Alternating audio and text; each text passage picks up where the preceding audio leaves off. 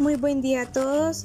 Este día hablaremos respecto sobre las interacciones medicamentosas y los alimentos. Para iniciar, hay que tener en cuenta que la farmacocinética, la farmacodinámica y la farmacovigilancia son ramas que se involucran en esta sección ya que la farmacocinética estudia los procesos a los que un fármaco es sometido desde su administración hasta su excreción.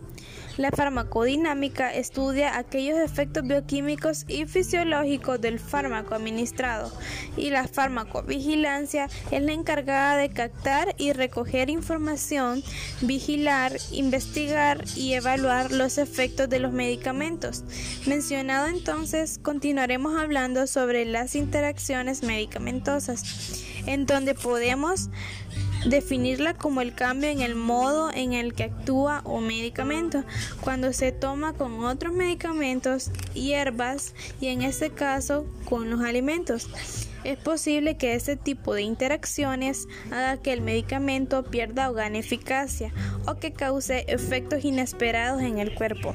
Los alimentos debido a su ingestión conjunto a medicamentos puede llegar a afectar su actividad terapéutica que es la función principal del fármaco y puede verse aumentada, disminuida, retardada o alterada.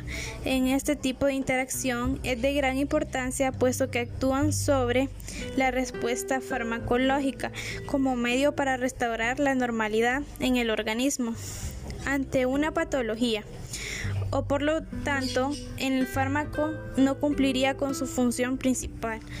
La mayoría de los medicamentos se toman vía oral y con frecuencia junto con comida por diversas razones como ser mejorar la adhesión de los pacientes al tratamiento, facilitar la deglución, evitar irritaciones en el tracto gastrointestinal, evitar efectos adversos de, la, de tipo irritativo sobre el esófago y mejorar la absorción en algunos casos. No obstante, los alimentos pueden influir en la biodisponibilidad y actividad terapéutica de algunos principios activos por lo que en ocasiones deben tomarse en ayunas o con un vaso de agua.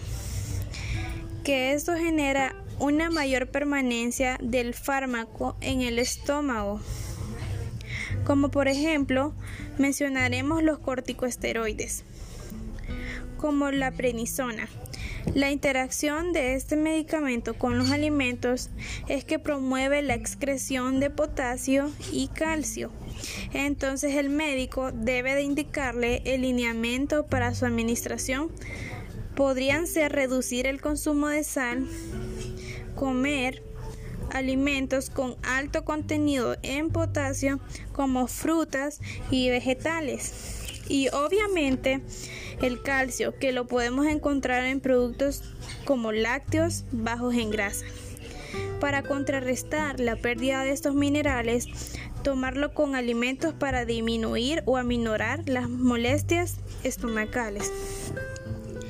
Como conclusión, es importante que los medicamentos ingeridos sean prescritos por un médico para su adecuada administración, para evitar posibles efectos colaterales tóxicos, entre otros.